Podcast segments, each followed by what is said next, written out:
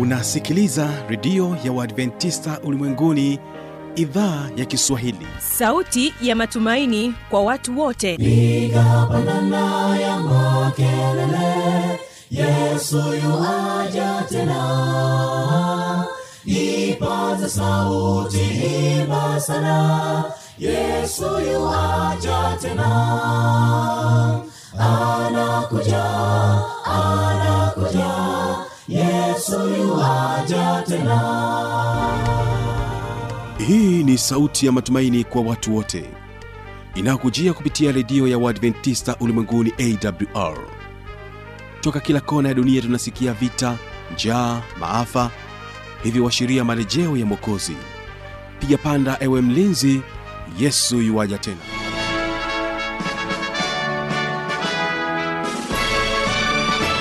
unasikiliza idhaa ya kiswahili ya redio ya waadventista ulimwenguni awr ikikutangazia kutoka hapa morogoro tanzania katika masafa ya mita bendi 16 lakini pia unaweza kutupata kupitia morning star radio na rock fm vile vile tupo katika tovuti ya wwwawr org. Uhali gani msikilizaji wangu? Karibu katika kipindi cha ijali afya yako. Kwa nini unapata uti sugu leo tutajifunza uti sugu. Pamoja na kipindi cha siri za ushindi kwa siku ya leo. Utawezaje kutumia fursa mbalimbali zilizopo katika mazingira yako? Basi kabla ya kwenda kusikiliza vipindi hivi nitakupatia nafasi ya kusikiliza wimbo kutoka kwao paradiso sd kwaya wimbo wa kwanza kutoka kwao paradiso sd kwaya ni wimbo unaosema tunapita kama moshi. Na wimbo wa pili wimbo ambao utahitimisha vipindi hivi ni huu unaosema mwana mpotevu. Na ni tumaini langu ya kwamba nyimbo hizi zitakubaliki kwa siku hii ya leo. Basi tuwasikilize uh, paradiso sda kwaya na wimbo huu unaosema tunapita kama moshi.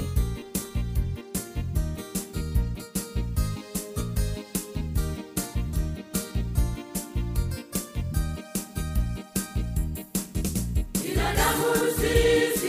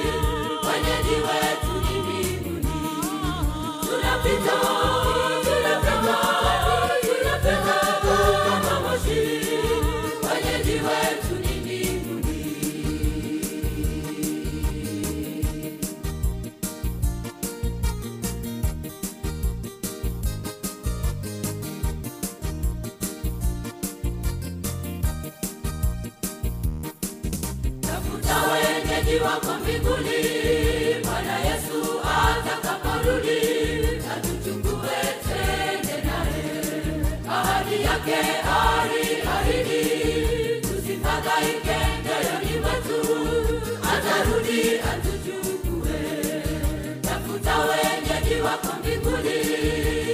yesu atakaporudi atuchukue tende naye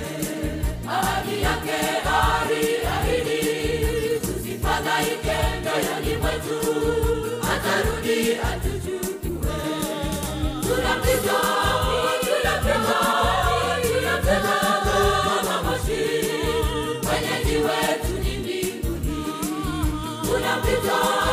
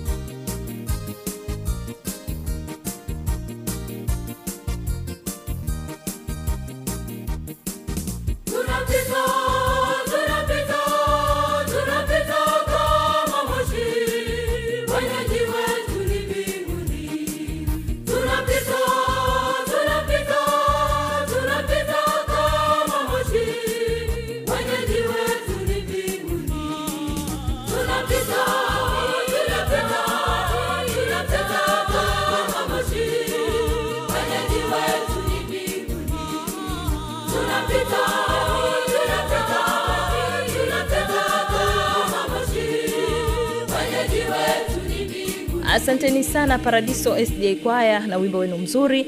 Na sasa ni wakati wa kusikiliza kipindi cha ijali afya yako. Dr benard chenge anatueleza sehemu ya kwanza kuhusiana na ugonjwa wa uti hebu mtegee sikio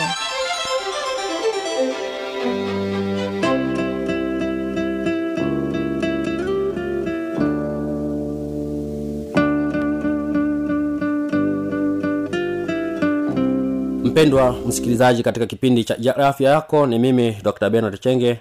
Karibuni sana tujifunze somo zuri jali afya yako.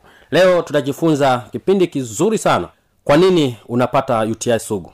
Leo tutajifunza uti sugu. Kipindi hiki kimekuwa ni adimu sana lakini kimekuwa ni kipindi cha wahanga wa watu wengi wanaosumbuliwa na matatizo haya. Maambukizi kwenye njia ya mkojo ama tunaita uti haya ni maambukizi. Ni maambukizi yanayoshika nafasi ya pili kupata mwili mara nyingi zaidi. Uh, wengi wame uh, uh, wameanza kuwa na uti suku kutokana na, na, na kuugua mara kwa mara.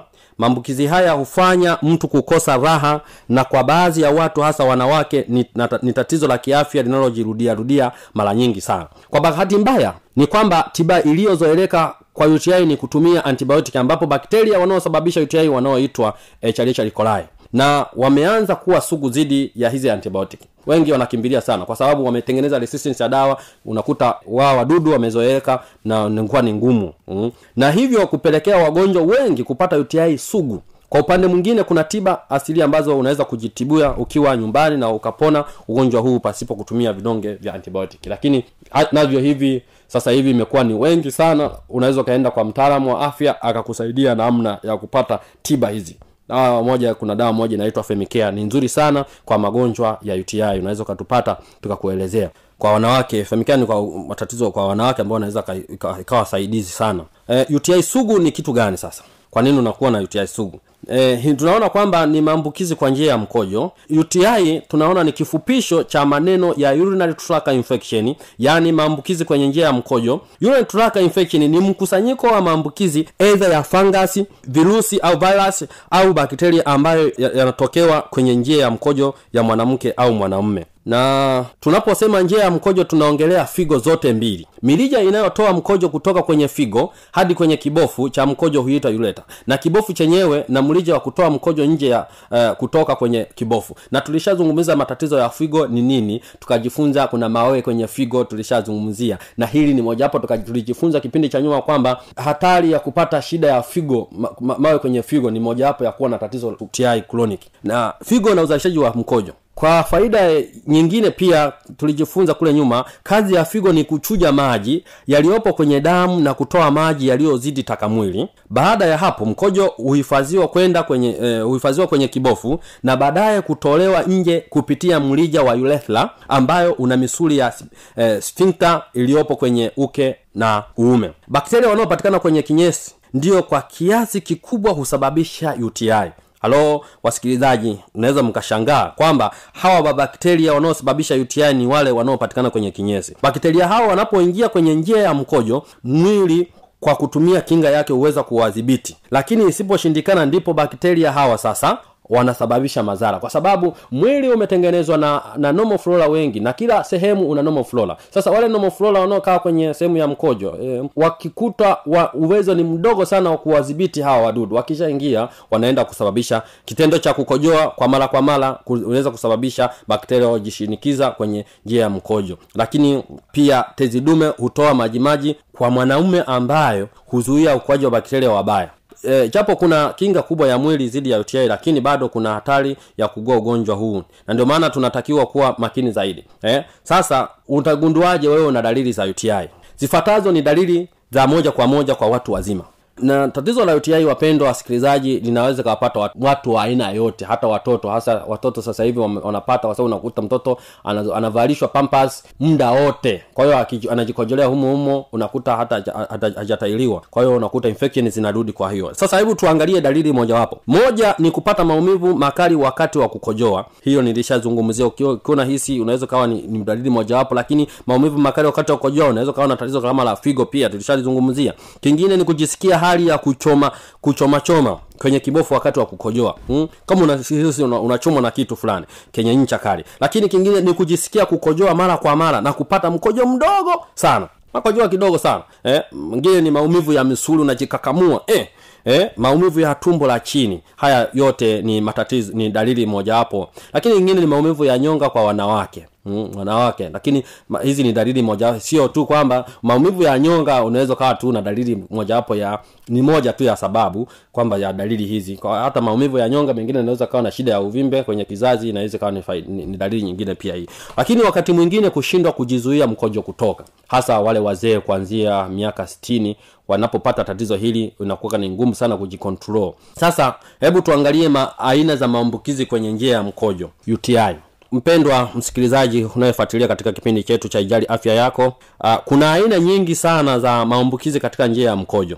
Na maambukizi yanayotokea kwenye mirija ya ulesila huitwa ulesilitis na dalili zake ni, ni kama maumivu ya mgongo eh, mgongo nauma chini homa kali kwa sababu ya infection lazima utakuwa na homa mwili kutetemeka na kutapika urethritis pia inaweza ikasababishwa na bakteria wa aina ya Escherichia coli ambao wanapatikana sehemu ya kinyesi na virus pia wa herpes simplex.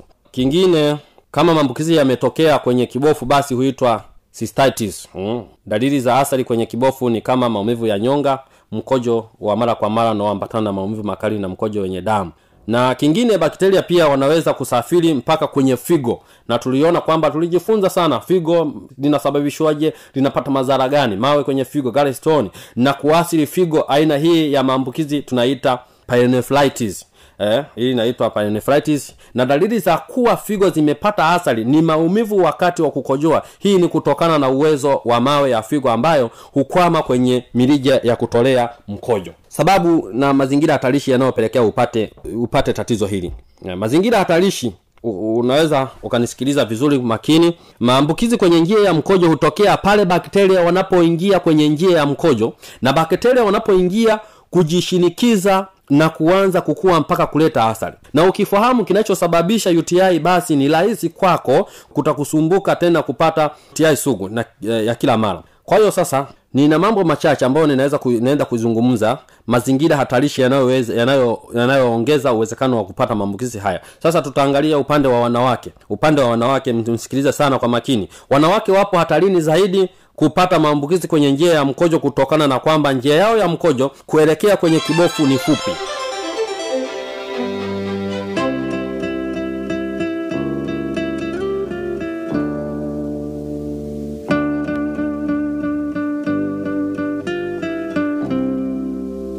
msikilizaji inawezekana kabisa ukawa umepata swali au una changamoto.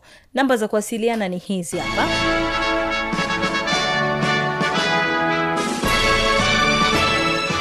Redio ya uadventista ulimwenguni awr sanduku la posta 172 morogoro tanzania. Anwani ya barua pepe ni kiswahili at awrrg namba ya mawasiliano simu ya kiganjadi 745 184882 ukiwa nje ya tanzania kumbuka kuanza na namba kiunganishi alama ya kujumlisha 255 unaweza kutoa maoni yako kwa njia ya facebook kwa jina la awr tanzania.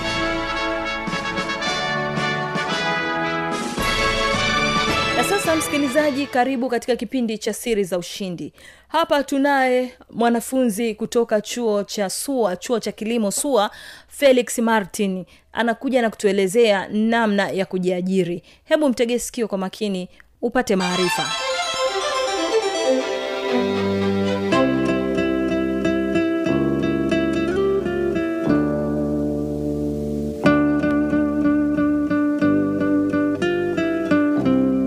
Mpendwa msikilizaji bwana yesu asifiwe. Kilichoko mbele yako ni kipindi cha ujasiriamali kutoka katika redio yetu hii ya awr morogoro tanzania. Mimi ninaitwa felix martin mieru. Nipo hapa kuletea kipindi hichi. Kipindi chetu tutajifunza mambo mbalimbali leo lakini zaidi sana tutaangalia namna gani ya kuweza kujiajiri katika nyanza mbalimbali ambazo zinaweza zikatuzunguka katika kipindi hichi ambacho tunaishi hapa duniani.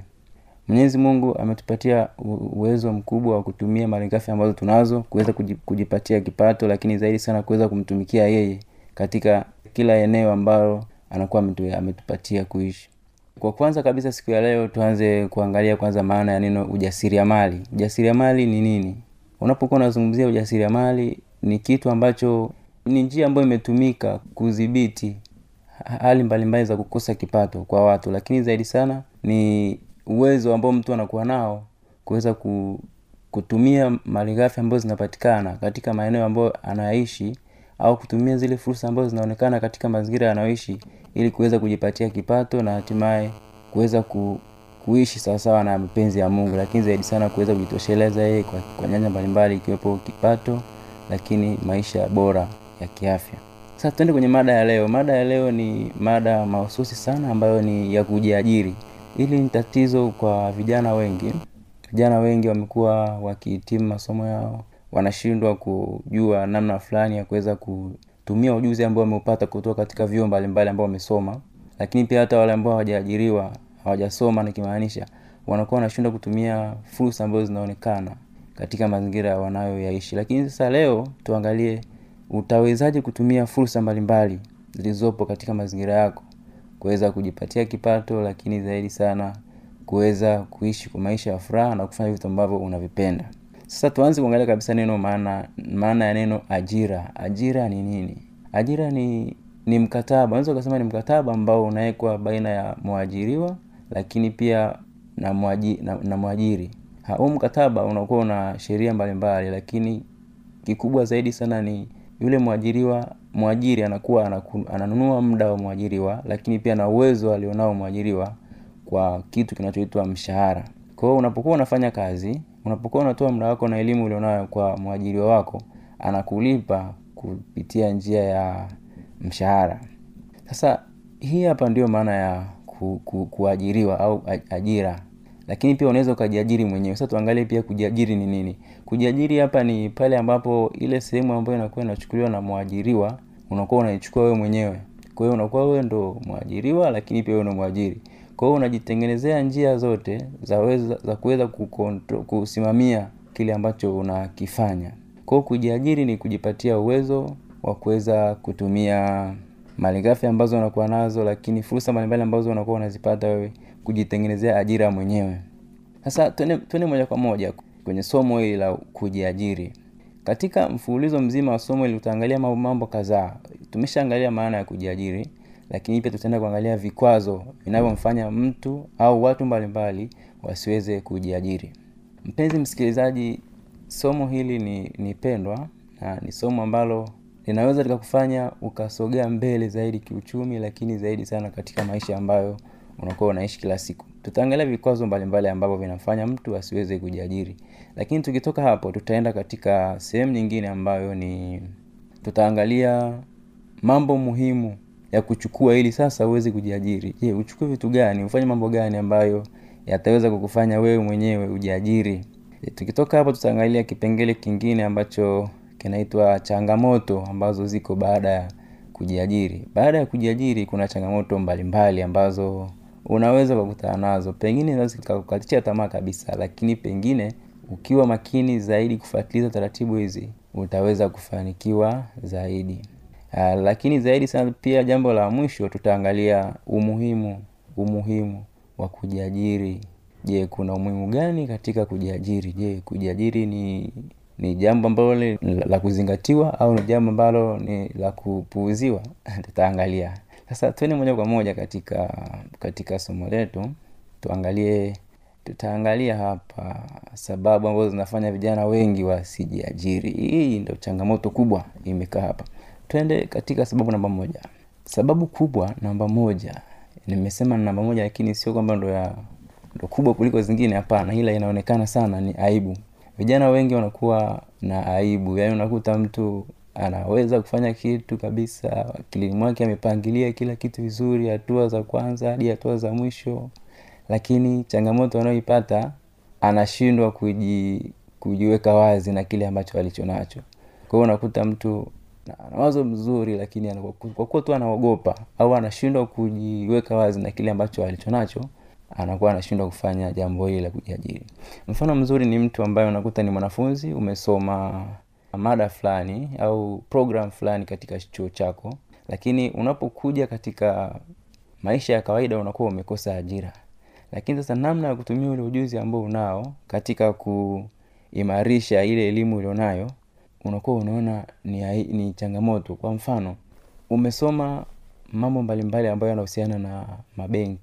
Wakati unasoma ulikuwa unawaza pesa unawaza namna ya kuhesabu fedha za watu wafanya biashara mbalimbali. Lakini sasa umekuja mtaani huku umekutana na mabenki hayajakuajiri watu wa makampuni hawajakuajiri. Sasa unakuwa unajiuliza nitafanya fanyaje? Nitafanya jambo gani ambalo ni lizuri ambalo litaniingizia kipato? Sasa hapa unakuwa unashindwa una, kwa sababu ukiangalia hadhi yako wewe ni mtu mkubwa umejipa hadhi za juu mtu akushika fedha kila siku kila mara. Lakini sasa umekuja kwenye maisha ya kawaida umekuta mambo ambayo unaweza ukayafanya labda ni ku, kuuza chakula au umekuta kazi ya kulima shambani ambayo inaweza kukupatia kipato. Lakini kwa sababu ya elimu yako ambayo unayo na jinsi ambavyo unaogopa kuonekana tofauti na kile ambacho umekisomea ndivyo unapokuta changamoto mbalimbali hiyo changamoto kama hiyo ya, ya, ya, kushindwa kujadili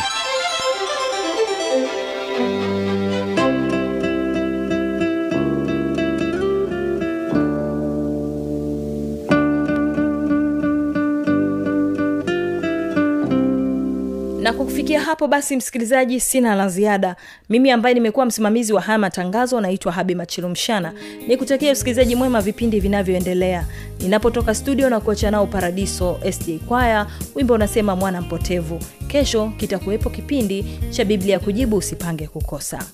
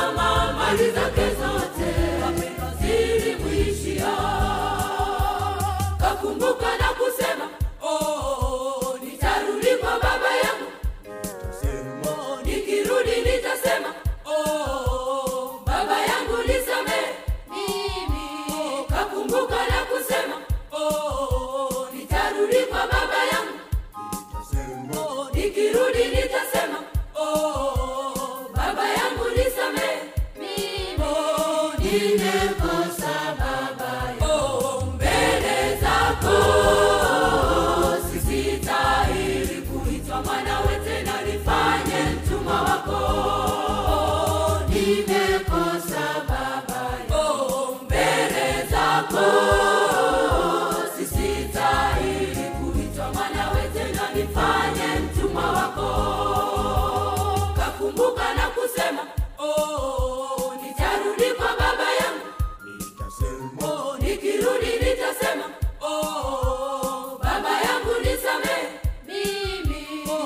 kakumbuka na kusema oh, nitarudi kwa baba yangu.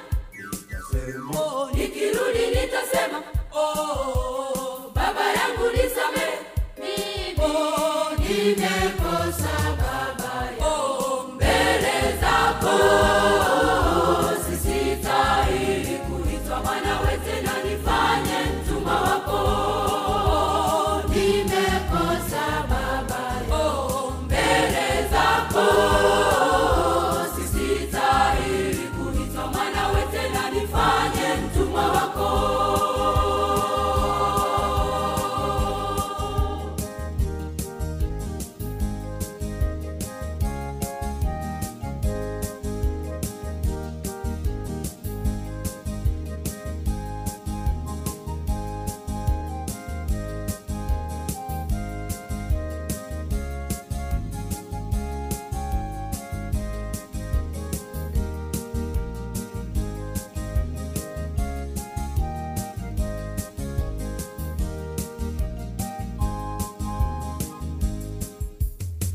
alipomwona mwana mwanae aliwaambia watumwa wake leteni upesi vazi zuri. Mpikeni mwanangu leteni upesi vazi zuri. Mpikeni mwanangu hivyo ndivyo na sisi leo mwenye dhambi anapotuma